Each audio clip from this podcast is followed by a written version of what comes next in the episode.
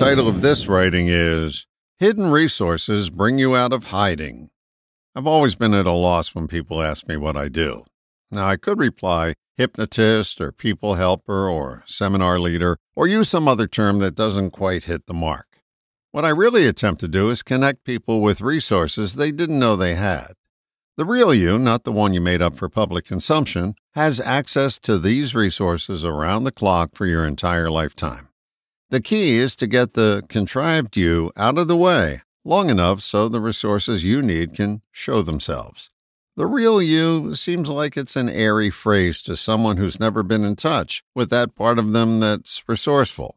We have so bought into the image of ourselves that we've crafted over time that we forgot that we made it up.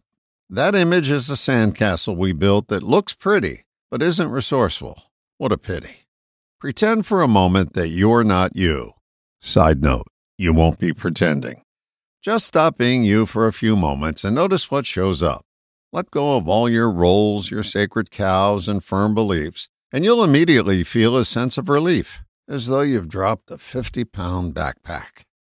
When you become lighter, your vision becomes brighter, illuminating resources that have always been there but unavailable to the statue of you. It's the hardness of our image and our beliefs that keep resources from permeating our facade.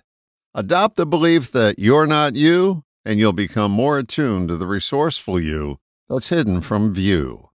All the best, John.